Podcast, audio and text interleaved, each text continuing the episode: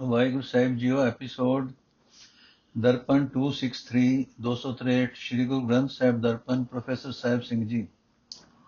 ਸ਼੍ਰੀ ਸੈਣ, ਧੂਪ ਦੇਵ ਗ੍ਰਹ ਸਾਜ ਆਰਤੀ ਵਾਰ ਨੇ ਜਾਓ ਕਮਲਾਪਤੀ ਮੰਗਲਾ ਹਰ ਮੰਗਲਾ, ਨਿਤ ਮੰਗਲ ਰਾਜਾ ਰਾਮ ਰਾਏ ਕੋ ਰਹਾਓ ਉਤਮ ਦੇਰਾ ਨਿਰਮਲ ਬਾਤੀ ਤੂੰ ਹੀ ਨਿਰੰਜਨ ਕਮਲਾ ਪਾਤੀ। ਰਾਮਾ ਭਗਤ ਰਾਮਾਨੰਦ ਜਾਣੈ ਪੂਰਨ ਪਰਮਾਨੰਦ ਬਖਾਨੈ ਮਦਨ ਮੂਰਤ ਬੈਤਾਰ ਗੋਬਿੰਦੇ ਸੈਣ ਬਣੇ ਬਜ ਪਰਮਾਨੰਦੇ ਅਰਥ ਹੈ ਮਾਇਆ ਦੇ ਮਾਲਕ ਪ੍ਰਭੂ ਮੈਂ ਤੇਥੋਂ ਸਦਕੇ ਜਾਂਦਾ ਹਾਂ ਤੇਥੋਂ ਸਦਕੇ ਜਾਣਾ ਹੀ ਧੂਪ ਦੀਵੇ ਤੇ ਘਿਓ ਆਦਿਕ ਸਮਗਰੀ ਇਕੱਠੇ ਕਰਕੇ ਤੇਰੀ ਆਰਤੀ ਕਰਨੀ ਹੈ हे ਹਰੀ हे ਰਾਜਨ हे ਰਾਮ ਤੇਰੀ ਮਿਹਰ ਨਾਲ ਮੇਰੇ ਅੰਦਰ ਸਦਾ ਤੇਰੇ ਨਾਮ ਸਿਮਰਨ ਦਾ ਆਨੰਦ ਮੰਗਲ ਹੋ ਰਿਹਾ ਹੈ ਰਹਾਓ हे ਕਮਲਾਪਤੀ, ਤੂੰ ਨਿਰੰਜਨ ਹੀ ਮੇਰੇ ਲਈ ਆਰਤੀ ਕਰਨ ਲਈ ਸੋਹਣਾ ਚੰਗਾ ਦੀਵਾ ਤੇ ਸਾਫ਼ ਸੁਥਰੀ ਵੱਟੀ ਹੈ। ਜੋ ਮਨੁੱਖ ਸਰਵ ਵਿਆਪਕ ਪਰਮ ਆਨੰਦ ਰੂਪ ਪ੍ਰਭੂ ਦੇ ਗੁਣ ਗਾਉਂਦਾ ਹੈ, ਉਹ ਪ੍ਰਭੂ ਦੀ ਭਗਤੀ ਦੀ ਬਰਕਤ ਨਾਲ ਉਸ ਦੇ ਮਿਲਾਪ ਦਾ ਆਨੰਦ ਮਾਣਦਾ ਹੈ।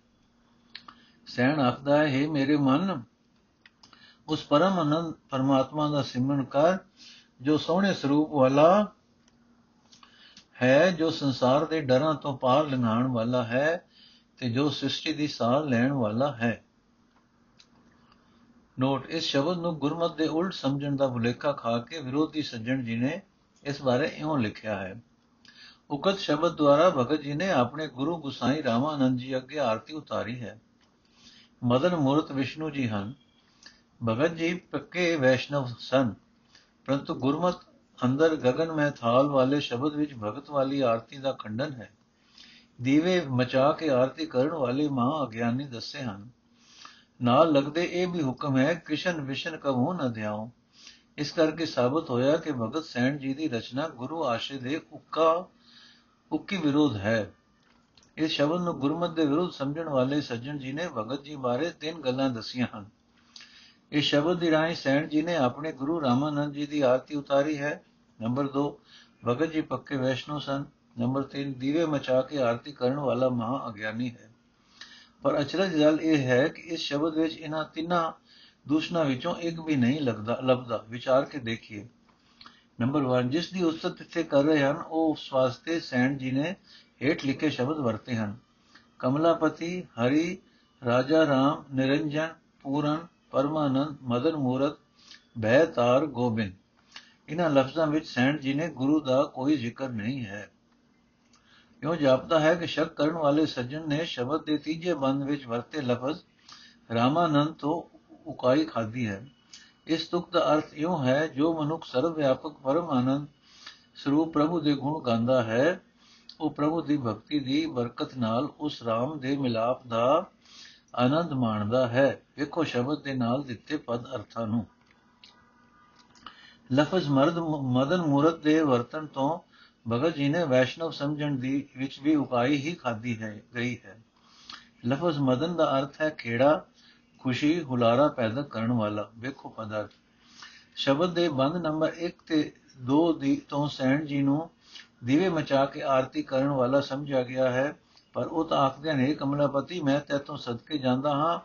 ਇਹੀ ਧੂਪ, ਦੀਵੇ ਤੇ ਘਿਓ ਆਦਿਕ ਸਮਗਰੀ ਇਕੱਠੀ ਕਰਕੇ ਤੇਰੀ ਆਰਤੀ ਕਰਨੀ ਹੈ। हे ਕਮਲਾਪਤੀ, ਤੂੰ ਨਿਰੰਜਨ ਹੀ ਮੇਰੇ ਵਾਸਤੇ ਆਰਤੀ ਕਰਨ ਲਈ ਸੋਹਣਾ, ਚੰਗਾ ਦੀਵਾ ਤੇ ਸਾਫ਼ ਸੁਥਰੀ ਵੱਟੀ ਹੈ। ਸੋ ਘਟ ਤੋਂ ਘਟ ਇਸ ਸ਼ਬਦ ਤੋਂ ਤਾਂ ਇਹ ਸਾਬਤ ਨਹੀਂ ਹੁੰਦਾ ਕਿ ਭਗਤ ਸੈਣ ਜੀ ਨੇ ਰਚਨਾ, ਦੀ ਰਚਨਾ ਗੁਰੂ ਆਸ਼ੇ ਦੇ ਕਿਤੇ ਰਤਾ ਵੀ ਵਿਰੁੱਧ ਹੈ। ਪੀਪਾ ਕਾਇਓ ਦੇਵਾ, ਕਾਇਓ ਦੇਵਲ, ਕਾਇਓ ਜੰਗਮ ਜਾਤੀ, ਕਾਇਓ ਧੂਪ ਦੀਪ ਨਹੀਂ ਵੇਦਾ, ਕਾਇਓ ਪੂਜੋ ਪਾਤੀ। ਕਾਇਆ ਬੋਖਣ ਖੋਜ ਦੇ ਨਵ ਨਿਤ ਪਾਈ। ਨਾ ਕਿਛ ਆਇਬੋ ਨਾ ਕਿਛ ਜਾਇਬੋ RAM ਕੀ ਦੁਹਾਈ ਰਹਾਓ। ਜੋ ਬ੍ਰਹਮੰਡੇ ਸੋਈ ਪਿੰਡੇ, ਜੋ ਖੋਜੈ ਸੋ ਪਾਵੈ। ਪੀਪਾ ਪਰਮੈ ਪਰਮ ਤਤ ਹੈ, ਸਤਗੁਰ ਹੋਏ ਲਖਾਵੈ। ਅਰਥ, ਦੇਸ਼ ਦੇਸ਼ਾਂਤਰਾ ਨੂੰ ਖੋਜ ਕੇ ਆਖਰ ਆਪਣੇ ਸਰੀਰ ਦੇ ਅੰਦਰ ਹੀ ਮੈਂ ਪ੍ਰਭੂ ਦਾ ਨਾਮ ਰੂਪ ਨੋ ਨਿਤ ਲਭ ਲਈ ਹੈ। ਹੁਣ ਮੇਰੀ ਕਾਇਆ ਵਿੱਚ ਪਰਮਾਤਮਾ ਦੀ ਯਾਦ ਦਾ ਹੀ ਤੇਜ ਪ੍ਰਤਾਪ ਹੈ। ਉਸ ਦੀ ਬਰਕਤ ਨਾਲ ਮੇਰੇ ਲਈ ਨਾ ਕੁਝ ਜਮਦਾ ਹੈ, ਨਾ ਮਰਦਾ ਹੈ। ਭਾਵ ਮੇਰਾ ਜਨਮ ਮਰਨ ਮਿਟ ਗਿਆ ਹੈ, ਰਹਾਓ। ਸੋ ਕਾਇਆ ਦੀ ਖੋਜ ਹੀ ਮੇਰਾ ਦੇਵਤਾ ਹੈ, ਜਿਸ ਦੀ ਮੈਂ ਆਰਤੀ ਕਰਨੀ ਹੈ। ਸਰੀਰ ਦੀ ਖੋਜ ਹੀ ਮੇਰਾ ਮੰਦਰ ਹੈ, ਜਿੱਥੇ ਮੈਂ ਸਰੀਰ ਅੰਦਰ ਵਸਦੇ ਪ੍ਰਭੂ ਦੀ ਆਰਤੀ ਕਰਦਾ ਹਾਂ। ਕਾਇਆ ਦੀ ਖੋਜ ਹੀ ਮੈਂ ਜੰਗਮ ਅਤੇ ਯਾਤਰਾ ਲਈ ਯਾਤਰਾ ਲਈ ਤੀਰਥ ਦੀ ਯਾਤਰਾ ਹੈ। ਸਰੀਰ ਦੀ ਖੋਜ ਹੀ ਮੇਰੇ ਵਾਸਤੇ ਮੇਰੇ ਅੰਦਰ ਵਸਦੇ ਦੇਵਤੇ ਲਈ ਧੂਪ, ਦੀਪ ਤੇ ਨਿਵੇਦ ਹੈ। ਕਾਇਆ ਦੀ ਖੋਜ ਕਰਕੇ ਹੀ ਮੈਂ ਮਾਨੋ ਪੱਤਰ ਭੇਟ ਰੱਖ ਕੇ ਆਪਣੇ ਅੰਦਰ ਵਸਦੇ ਇਸ ਦੇਵ ਦੀ ਪੂਜਾ ਕਰ ਰਿਹਾ ਹਾਂ। ਪੀਪਾ ਬੇਨਤੀ ਕਰਦਾ ਹੈ, ਜੋ ਸ੍ਰਿਸ਼ਟੀ ਦਾ ਰਚਨਹਾਰ ਪਰਮਾਤਮਾ ਸਾਰੇ ਬ੍ਰਹਮੰਡ ਵਿੱਚ ਵਿਆਪਕ ਹੈ, ਉਹੀ ਮਨੁੱਖਾ ਸਰੀਰ ਵਿੱਚ ਹੈ। ਜੋ ਮਨੁ ਖੋਜ ਕਰਦਾ ਹੈ, ਉਹ ਉਸ ਨੂੰ ਲੱਭ ਲੈਂਦਾ ਹੈ। ਜੋ ਸਤਿਗੁਰੂ ਮਿਲ ਪਏ, ਤਾਂ ਅੰਦਰ ਹੀ ਦਰਸ਼ਨ ਕਰਾ ਦਿੰਦਾ ਹੈ।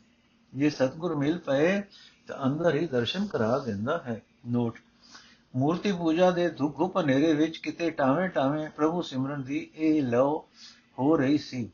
ਸਤਗੁਰ ਨਾਨਕ ਦੇਵ ਜੀ ਨੇ ਭਾਰਤ ਦੇ ਸਾਰੇ ਉਸ ਉਹ ਸਥਾਨ ਫਿਰ ਕੇ ਵੇਖੇ, ਜੋ ਧਰਮ ਪ੍ਰਚਾਰ ਦਾ ਸੋਮਾ ਅਖਵਾਉਂਦੇ ਸਨ।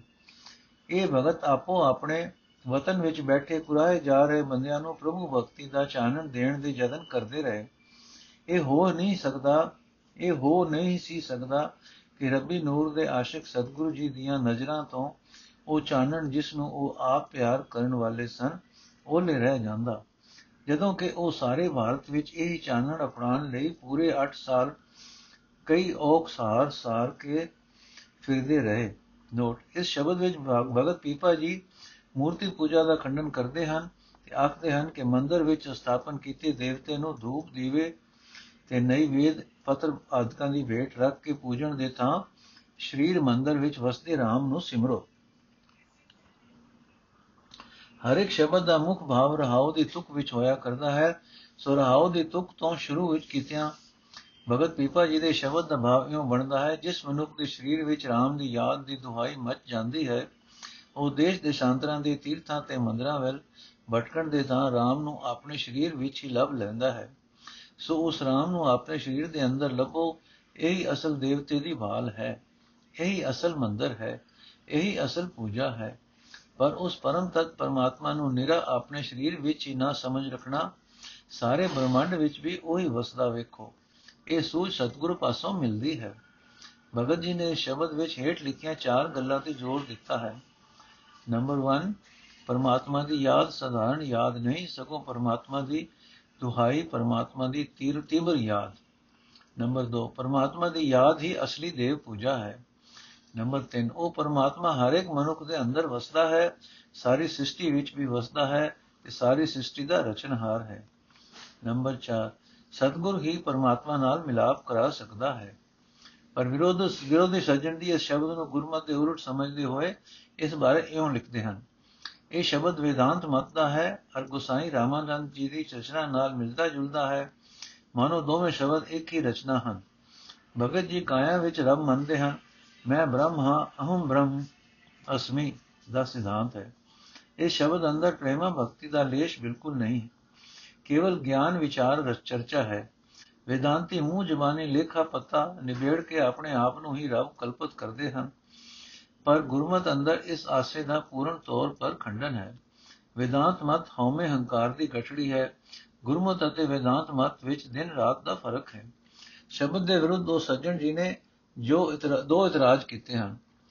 ਨੰਬਰ 1 ਇਹ ਸ਼ਬਦ ਵੇਦਾਂਤ ਮਤ ਦਾ ਹੈ, ਭਗਤ ਜੀ ਕਾਇਆ ਵਿੱਚ ਰੱਬ ਮੰਨਦੇ ਹਨ।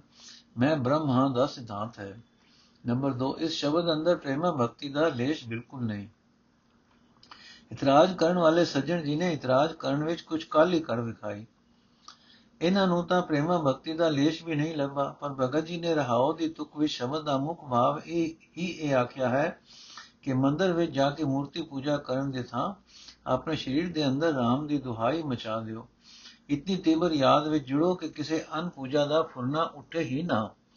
ਅੰਦਰ ਰਾਮ ਹੀ ਰਾਮ ਦੀ ਲਿਵ ਬਣ ਜਾਏ। ਇਤਰਾਜ਼ ਕਰਨ ਵਾਲੇ ਸੱਜਣ ਜੀ ਨੂੰ ਇੱਥੇ ਵਿਦਾਂਤ ਮਤ ਦਿਸਿਆ ਹੈ, ਪਰ ਭਗਤ ਜੀ ਨੇ ਆਪਣੇ ਰੱਬ ਬਾਰੇ ਤਿੰਨ ਗੱਲਾਂ ਸਾਫ਼ ਆਖੀਆਂ ਹਨ। ਉਹ ਰੱਬ ਮਨੁੱਖਾ ਸਰੀਰ ਵਿੱਚ ਵਸਦਾ ਹੈ, ਉਹ ਪ੍ਰਭੂ ਸਾਰੇ ਬ੍ਰਹਮੰਡ ਵਿੱਚ ਵਸਦਾ ਹੈ ਤੇ ਉਹ ਪਰਮਾਤਮਾ ਪਰਮ ਤਤ ਹੈ। ਭਾਵ ਸਾਰੀ ਰਚਨਾ ਦਾ ਮੂਲ ਕਾਰਨ ਹੈ। ਬ੍ਰਹਮੰਡ ਵਿੱਚ ਨਿਰਾ ਵਸਦਾ ਹੀ ਨਹੀਂ ਬ੍ਰਹਮਣ ਨੂੰ ਬਣਾਉਣ ਵਾਲਾ, ਬ੍ਰਹਮੰਡ ਨੂੰ ਬਣਾਉਣ ਵਾਲਾ ਵੀ ਹੈ। ਚੰਗਾ ਹੋਵੇ ਜੇ ਅਸੀਂ ਕਿਸੇ ਪੱਖਪਾਤ ਵਿੱਚ ਆ ਕੇ ਕਾਲੀ ਨਾਲ ਮੂੰਹ ਨਾ ਮੋੜਦੇ ਜਾਈਏ। ਸਮਾਂ ਦੇ ਕੇ ਸਹਜੇ ਸਹਜੇ ਸਾਂਝ ਪਾਓ, ਇਹ ਸ਼ਬਦ ਵਿੱਚ ਤੇ ਗੁਰਮਤ ਵਿੱਚ ਕੋਈ ਫ਼ਰਕ ਨਹੀਂ ਦਿਸੇਗਾ। ਦੰਨਾ ਗੋਪਾਲ ਤੇਰਾ ਆਰਤਾ, ਜੋ ਜਨ ਤੁਮਰੀ ਭਗਤ ਕਰਨ ਤੇ ਤਿਨਕੇ ਕਾਜ ਸਵਾਰਤਾ ਰਹਾਓ। ਦਾਲ ਸਿੱਧਾ ਮੰਗੋ ਗਿਓ, ਹਮਰਾ ਖੁਸ਼ੀ ਕਰੇ ਨਿਤ ਜਿਓ। ਪਨੀਆ ਛਾਦਨੀ ਕਾ ਅਨਾਜ ਮੰਗੋ ਸਤ ਸੀਕਾ। ਗਉ ਭੈਸ ਮੰਗੋ ਲਾਵੇਰੀ, ਇਕ ਤਾਜਨ ਤੁਰੀ ਚੰਗੇਰੀ। ਘਰ ਕੀ ਗੀਹਨ ਚੰਗੀ, ਜੇ ਧੰਨਾ ਲੈਵੇ ਮੰਗੀ। ਅਰਥ ਹੈ ਪ੍ਰithvi ਦੇ ਪਾਲਣ ਵਾਲੇ ਪ੍ਰਭੂ, ਮੈਂ ਤੇਰੇ ਦਰ ਦਾ ਮੰਗਤਾ ਹਾਂ, ਮੇਰੀਆਂ ਲੋੜਾਂ ਪੂਰੀਆਂ ਕਰ। ਜੋ ਜੋ ਮਨੁੱਖ ਤੇਰੀ ਭਗਤੀ ਕਰਦੇ ਹਨ, ਤੂੰ ਉਹਨਾਂ ਦੇ ਕੰਮ ਸਿਰੇ ਛੱਡਦਾ ਹੈ, ਰਹਾਓ। ਮੈਂ ਤੇਰੇ ਦਰ ਤੋਂ ਚਾਲ, ਦਾਲ, ਆਟਾ ਤੇ ਘਿਓ ਮੰਗਦਾ ਹਾਂ, ਜੋ ਮੇਰੀ ਜਿੰਨ ਨੂੰ ਨਿਤ ਸੁਖੀ ਰੱਖੇ। ਜੁੱਤੀ ਤੇ ਸੋਹਣਾ ਕਪੜਾ ਵੀ ਮੰਗਦਾ ਹਾਂ, ਤੇ ਸੰਤਾ ਸੀਆਂ ਦਾ ਅੰਨ ਵੀ ਤੇਥੋਂ ਹੀ ਮੰਗਦਾ ਹਾਂ। ਸੱਤਾ ਸੀਆਂ ਦਾ ਅੰਨ ਵੀ ਤੇਥੋਂ ਹੀ ਮੰਗਦਾ ਹਾਂ। ਇਹ ਗੋਪਾਲ, ਮੈਂ ਗਾਂ, ਮੈਂ ਲਵੇਰੀ ਵੀ ਮੰਗਦਾ ਹਾਂ, ਇੱਕ ਚੰਗੀ ਅਰਬੀ ਘੋੜੀ ਵੀ ਚਾਹੀਦੀ ਹੈ। ਮੈਂ ਤੇਰਾ ਦਾਸ ਧੰਨਾ ਤੇਥੋਂ ਮੰਗ ਕੇ ਘਰ ਦੀ ਚੰਗੀ ਇਸਤਰੀ ਵੀ ਲੈਂਦਾ ਹਾਂ। ਨੋਟ ਸੰਸਕ੍ਰਿਤ ਲਫ਼ਜ਼ ਅਰਥ, ਦਾ ਅਰਥ ਹੈ ਦੁਖਿਆ ਲੋੜਵੰਦ। ਰਹਾਉ ਦੀ ਤੁਕ ਅਤੇ ਬਾਕੀ ਦੇ ਸਾਰੇ ਸ਼ਬਦ ਨੂੰ ਗਉ ਨਾਲ ਪੜਿਆ ਵੀ ਇਹ ਗੱਲ ਸਿੱਧ ਹੁੰਦੀ ਹੈ ਕਿ ਪ੍ਰਭੂ ਦੇ ਦਰ ਤੋਂ ਰੋਜ਼ਾਨਾ ਜੀਵਨ ਦੀਆਂ ਲੋੜਾਂ ਹੀ ਮੰਗ ਰਹੇ ਹਨ।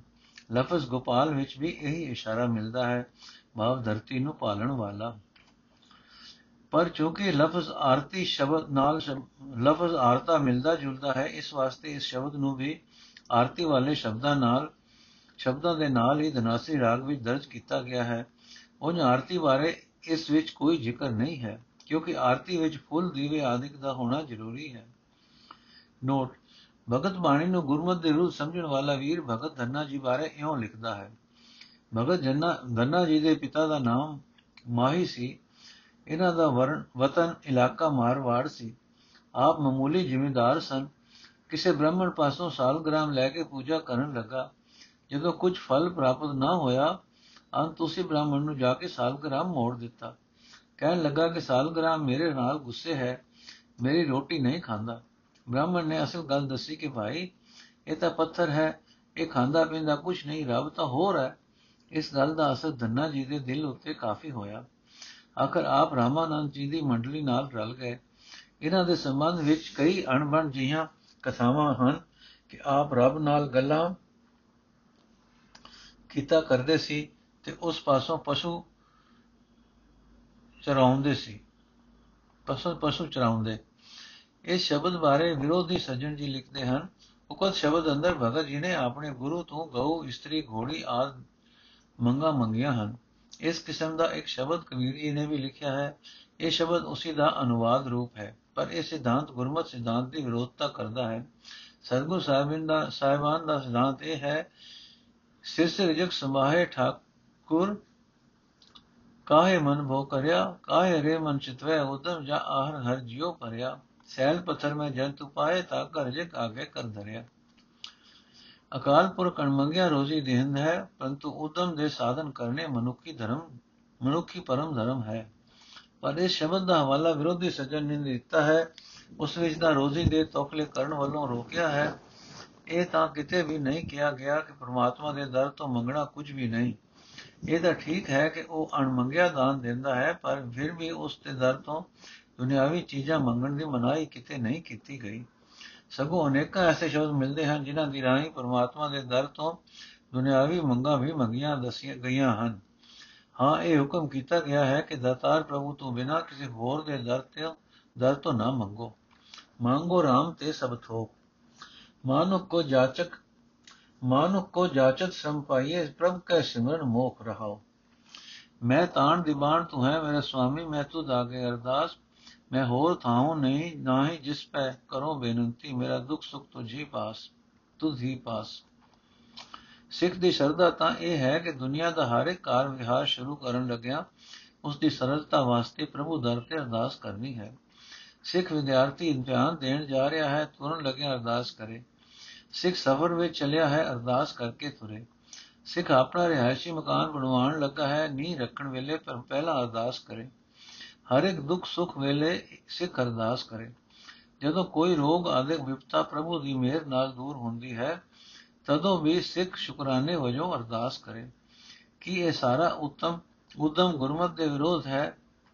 ਬਾਣੀ ਵਿੱਚ ਹੁਕਮ ਤਾਂ ਇਹ ਹੀ ਹੈ ਕੀਤਾ ਲੋੜੀਏ ਕੰਮ ਸੋ ਹਰ ਪੈ ਆਖੀਏ, ਕਾਰਜ ਦੇ ਸਵਾਰ ਸਤਗੁਰ ਸੱਚ ਸਾਖੀਏ। ਜੈਤਰੀ ਮਹੱਲਾ ਚੌਥਾ ਦਰ, ਪਹਿਲਾ ਚੌਪਦੇ, ਓੰਕਾਰ, ਸਤਗੁਰ ਪ੍ਰਸਾਦ। ਮੇਰਾ ਹੀਰੇ ਰਤਨ ਨਾਮ ਹਰ ਬਸਿਆ ਗੁਰ ਹਾਥ ਧਰਿਓ ਮੇਰੇ ਮਾਥਾ। ਜਨਮ ਜਨਮ ਕੇ ਕਿਲਵਿਕ ਦੁਖ ਉਤਰੇ, ਗੁਰ ਨਾਮ ਦਿਓ ਰਨ ਲਾਥਾ। ਮੇਰੇ ਮਨ ਭਜ ਰਾਮ ਨਾਮ ਸਭ ਅਰਥਾ। ਗੁਰ ਪੂਰੇ ਹਰ ਨਾਮ ਦਿੜਾਇਆ ਮੈਂ ਨਾਮੈ ਜੀਵਨ ਬਿਰਥਾ ਰਹਾ। ਬਿਨ ਗੁਰ ਮੂੜ ਭਏ ਹੈ, ਮਨ ਮੁਕਤੇ ਮੋਹ ਮਾਇਆ ਨਿਤ ਪਾਥਾ। ਤਿਨ ਸਾਧੂ ਚਰਨ ਨ ਸੇਵੇ ਕਬੂ, ਤਿਨ ਸਭ ਜਨਮ ਅਕਾਥਾ। ਜੇ ਸਾਧੂ ਚਰਨ ਸਾਧ ਪਗ ਸੇਵੈ, ਤਿਨ ਸਫਲਿਓ ਜਨਮ ਸਨਾਥਾ। ਮੋਹ ਕੋ ਕੀਜੈ ਦਾਸ ਦਾਸ ਦਾਸਨ ਕੋ ਹਰ ਦਇਆ ਧਾਰ ਜਗਨਨਾਥਾ। ਹਮ ਅੰਧਲੇ ਗਿਆਨਹੀਨ ਅਗਿਆਨੀ ਕਿਉ ਚਾਲੈ ਮਾਰਗ ਪੰਥਾ। ਹਮ ਅੰਧਲੇ ਕੋ ਗੁਰ ਅੰਚਲ ਦੀਜੈ, ਜਨਾਂ ਅਚਲੈ ਮਿਲਨ ਥਾ ਅਰਥ ਹੈ ਮੇਰੇ ਮਨ, ਸਦਾ ਪਰਮਾਤਮਾ ਦਾ ਨਾਮ ਸਿਮਰਿਆ ਕਰ। ਪਰਮਾਤਮਾ ਸਾਰੇ ਪਦਾਰਥ ਦੇਣ ਵਾਲਾ ਹੈ। हे ਮਨ, ਗੁਰੂ ਦੀ ਸ਼ਰਨ ਪਿਆ ਪਿਆ ਰਹੋ। ਪੂਰੇ ਗੁਰੂ ਨੇ ਹੀ ਪਰਮਾਤਮਾ ਦਾ ਨਾਮ ਹਿਰਦੇ ਵਿੱਚ ਪੱਕਾ ਕੀਤਾ ਹੈ ਤੇ ਨਾਮ ਤੋਂ ਬਿਨਾ ਮਨੁੱਖਾ ਜ਼ਿੰਦਗੀ ਵਿਅਰਥ ਚਲੀ ਜਾਂਦੀ ਹੈ ਰਾਮ हे ਭਾਈ ਜਦੋਂ ਗੁਰੂ ਨੇ ਮੇਰੇ ਸਿਰ ਉੱਤੇ ਆਪਣਾ ਹੱਥ ਰੱਖਿਆ ਤਾਂ ਮੇਰੇ ਹਿਰਦੇ ਵਿੱਚ ਪਰਮਾਤਮਾ ਦਾ ਰਤਨ ਵਰਗਾ ਕੀਮਤੀ ਨਾਮ ਆ ਵਸਿਆ हे ਭਾਈ ਜਿਸ ਵੀ ਮਨੁੱਖ ਨੂੰ ਗੁਰੂ ਨੇ ਪਰਮਾਤਮਾ ਦਾ ਨਾਮ ਦਿੱਤਾ ਉਸ ਦੇ ਅਨੇਕਾਂ ਜਨਮਾਂ ਦੇ ਪਾਪ ਦੁੱਖ ਦੂਰ ਹੋ ਗਏ ਉਸ ਦੇ ਸਿਰੋਂ ਪਾਪਾਂ ਦਾ ਕਜ਼ਾ ਉਤਰ ਗਿਆ हे ਭਾਈ ਜਿਹੜੇ ਮਨੁੱਖ ਆਪਣੇ ਮਨ ਦੇ ਪਿੱਛੇ ਤੁਰਦੇ ਹਨ ਉਹ ਗੁਰੂ ਦੀ ਸ਼ਰਨ ਤੋਂ ਬਿਨਾ ਮੂਰਖ ਹੋਏ ਰਹਿੰਦੇ ਹਨ ਉਹ ਸਦਾ ਮਾਇਆ ਦੇ ਮੋਹ ਵਿੱਚ ਫਸੇ ਰਹਿੰਦੇ ਹਨ ਉਹਨਾਂ ਨੇ ਕਦੇ ਵੀ ਗੁਰੂ ਦਾ ਆਸਰਾ ਨਹੀਂ ਲਿਆ ਉਹਨਾਂ ਦਾ ਸਾਰਾ ਜੀਵਨ ਵਿਅਰਥ ਚਲਾ ਜਾਂਦਾ ਹੈ हे ਭਾਈ ਜਿਹੜੇ ਮਨੁੱਖ ਗੁਰੂ ਦੇ ਚਰਨਾਂ ਦੀ ਓਟ ਲੈਂਦੇ ਹਨ ਉਹ ਖਸਮ ਵਾਲੇ ਬਣ ਜਾਂਦੇ ਹਨ ਉਹਨਾਂ ਦੀ ਜ਼ਿੰਦਗੀ ਕਾਮਯਾਬ ਹੋ ਜਾਂਦੀ ਹੈ हे ਹਰੀ हे ਜਗਤ ਦੇ ਨਾਥ ਮੇਰੇ ਉੱਤੇ ਮਿਹਰ ਕਰ ਮੈਨੂੰ ਆਪਣੇ ਦਾਸਾਂ ਦੇ ਦਾਸਾਂ ਦਾ ਦਾਸ ਬਣਾ ਲੈ। हे ਗੁਰੂ, ਅਸੀਂ ਮਾਇਆ ਵਿੱਚ ਅੰਨੇ ਹੋ ਰਹੇ ਹਾਂ। ਅਸੀਂ ਆਤਮਿਕ ਜੀਵਨ ਦੀ ਸੂਝ ਤੋਂ ਸਕਣੇ ਹਾਂ। ਸਾਨੂੰ ਸਹੀ ਜੀਵਨ ਜੁਗਤ ਦੀ ਸੂਝ ਨਹੀਂ ਹੈ। ਅਸੀਂ ਤੇਰੇ ਦੱਸੇ ਹੋਏ ਜੀਵਨ ਰਾਹ ਉੱਤੇ ਤੁਰ ਨਹੀਂ ਸਕਦੇ। हे ਦਾਸ ਨਾਨਕ, ਆਖੇ ਗੁਰੂ, ਸਾਨੂੰ ਅੰਨਿਆਂ ਨੂੰ ਆਪਣਾ ਪੱਲਾ ਫੜਾ ਤਾਂ ਕਿ ਤੇਰੇ ਪੱਲੇ ਲੱਗ ਕੇ ਅਸੀਂ ਤੇਰੇ ਦੱਸੇ ਹੋਏ ਰਸਤੇ ਉੱਤੇ ਤੁਰ ਸਕੀਏ।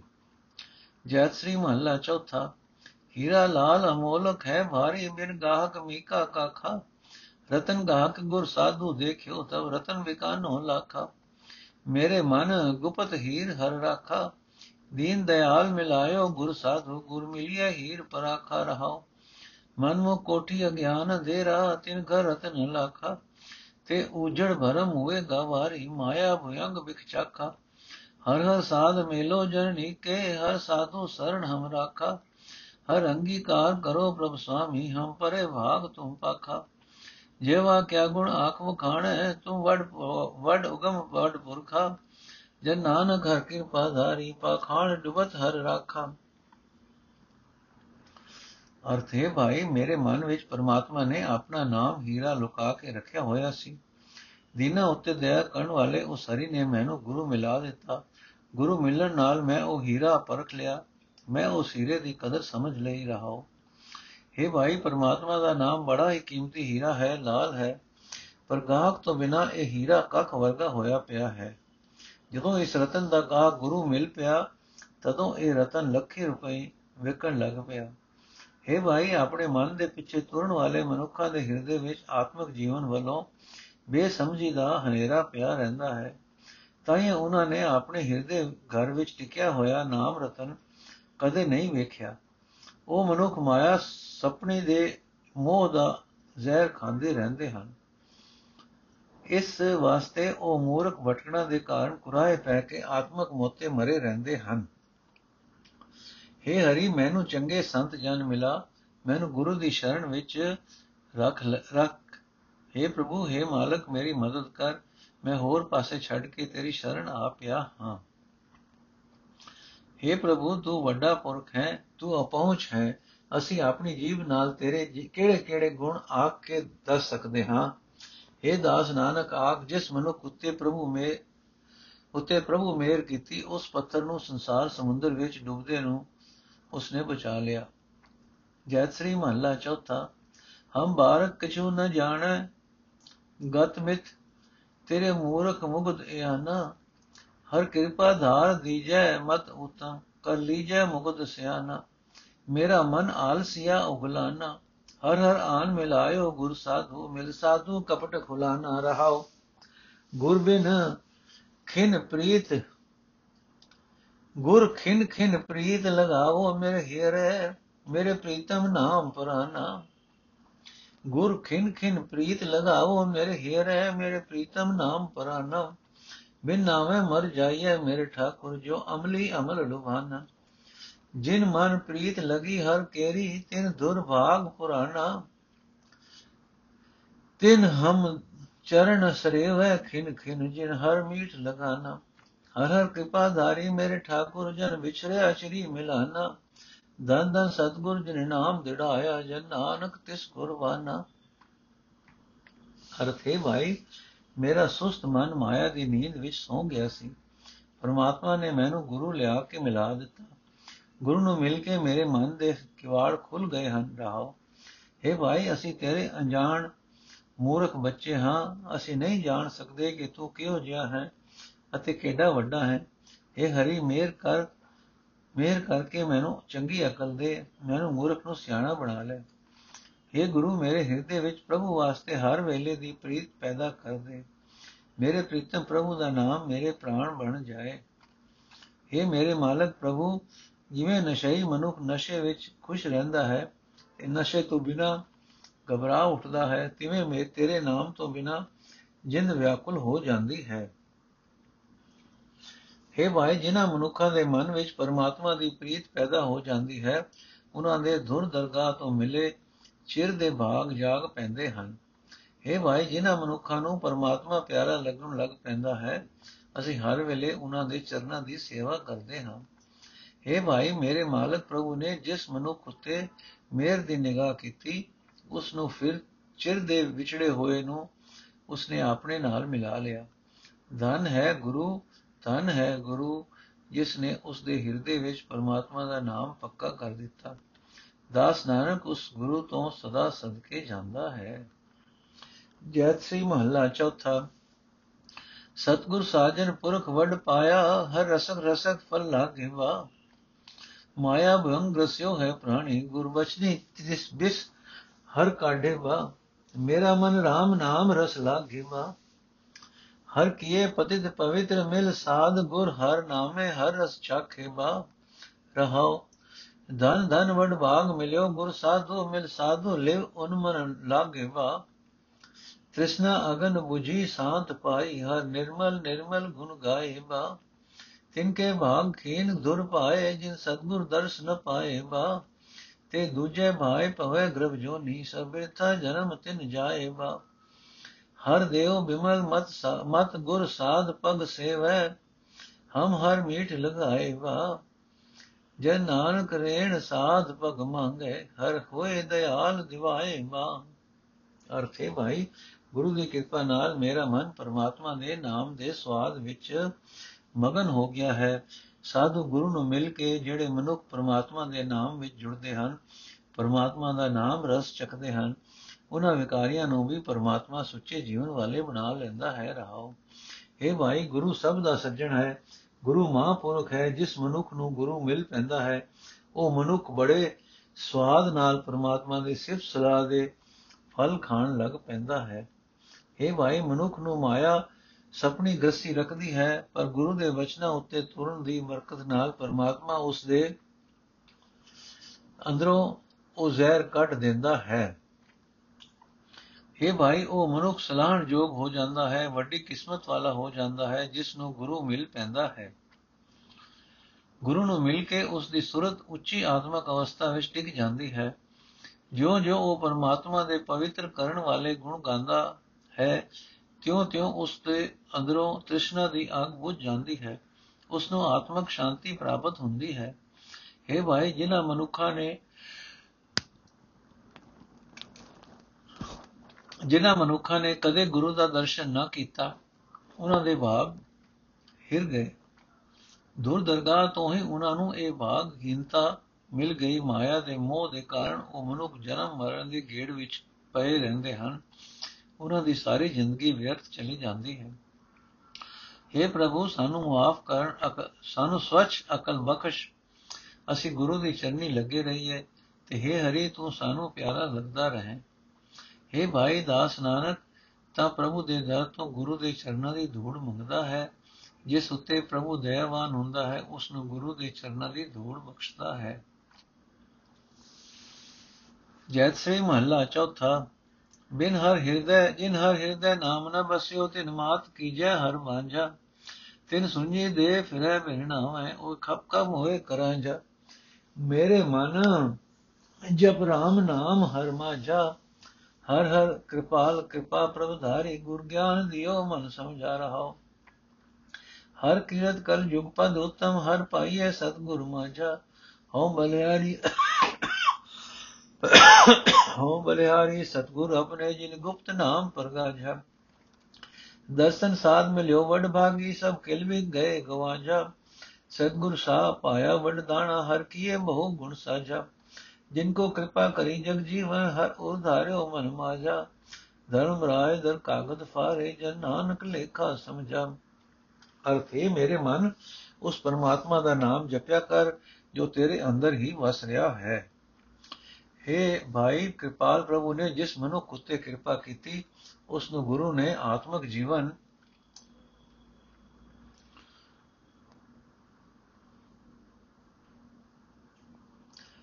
ਆਤਮਿਕ ਜੀਵਨ ਦੀ ਸੂਝ ਬਖਸ਼ੀ ਉਸ ਦਾ ਮਨ ਨਾਮ ਜਪਣ ਦੀ ਕਦਰ ਸਮਝ ਗਿਆ ਰਹਾਓ। हे ਭਾਈ, ਜਿਨ੍ਹਾਂ ਮਨੁੱਖਾਂ ਦੇ ਹਿਰਦੇ ਵਿੱਚ ਪਰਮਾਤਮਾ ਦਾ ਨਾਮ ਨਹੀਂ ਵਸਦਾ, ਉਹਨਾਂ ਦੀ ਮਾਂ ਨੂੰ ਹਰੀ ਬਾਝ ਹੀ ਕਰ ਦਿਆ ਕਰੇ, ਤਾਂ ਚੰਗਾ ਹੈ, ਕਿਉਂਕਿ ਉਹਨਾਂ ਦਾ ਸਰੀਰ ਹਰੀ ਨਾਮ ਤੋਂ ਸੁੰਝਾ ਰਹਿੰਦਾ ਹੈ।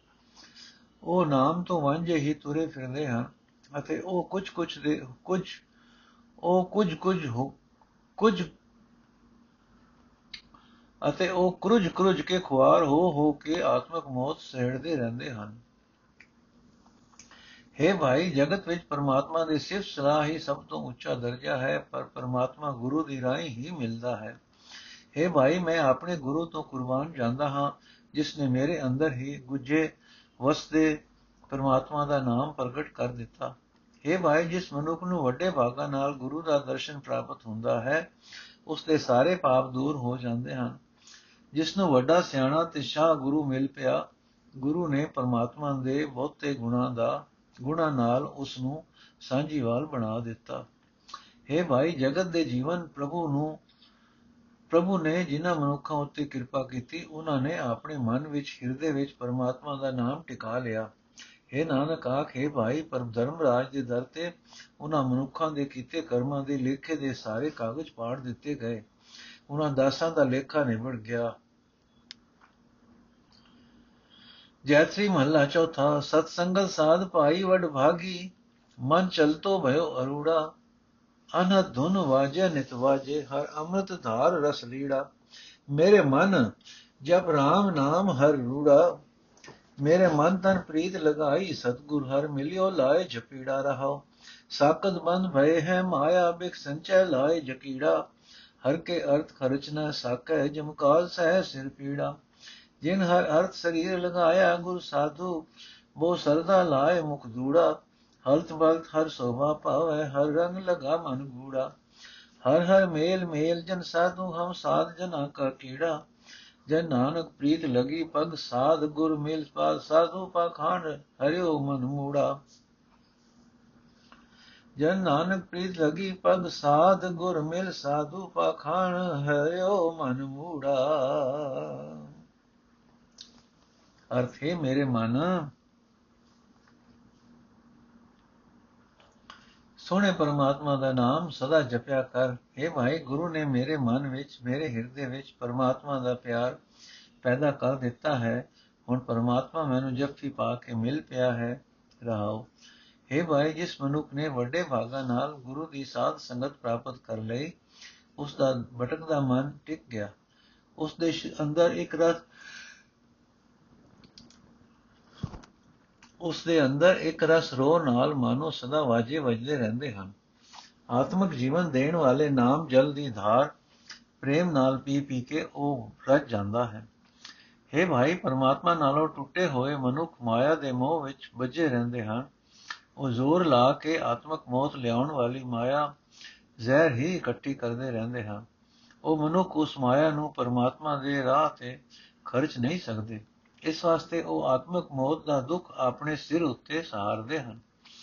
ਹੈ ਭਾਈ, ਜਿਨ੍ਹਾਂ ਮਨੁੱਖਾਂ ਨੇ ਬੜੀ ਸ਼ਰਧਾ ਨਾਲ ਗੁਰੂ ਦੇ ਚਰਨਾਂ ਦੀ ਧੂੜ ਆਪਣੇ ਮੱਥੇ ਉੱਤੇ ਲਾ ਕੇ ਆਪਣਾ ਸਰੀਰ ਪਰਮਾਤਮਾ ਦੇ ਅਰਪਣ ਕਰ ਦਿੱਤਾ, ਉਹ ਮਨੁੱਖ ਇਸ ਲੋਕ ਵਿੱਚ, ਪਰਲੋਕ ਵਿੱਚ ਸੋਭਾ ਖੱਟਦੇ ਹਨ।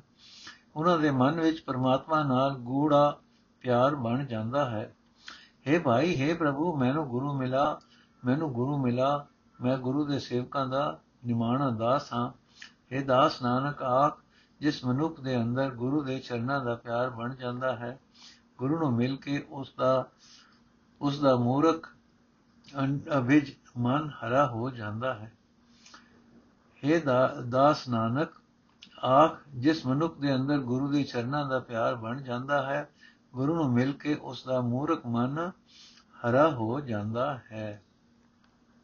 ਵਾਹਿਗੁਰੂ ਜੀ ਕਾ ਖਾਲਸਾ, ਵਾਹਿਗੁਰੂ ਜੀ ਕੀ ਫਤਿਹ। ਅੱਜ ਦਾ ਐਪੀਸੋਡ ਇੱਥੇ ਸਮਾਪਤ ਹੈ ਜੀ।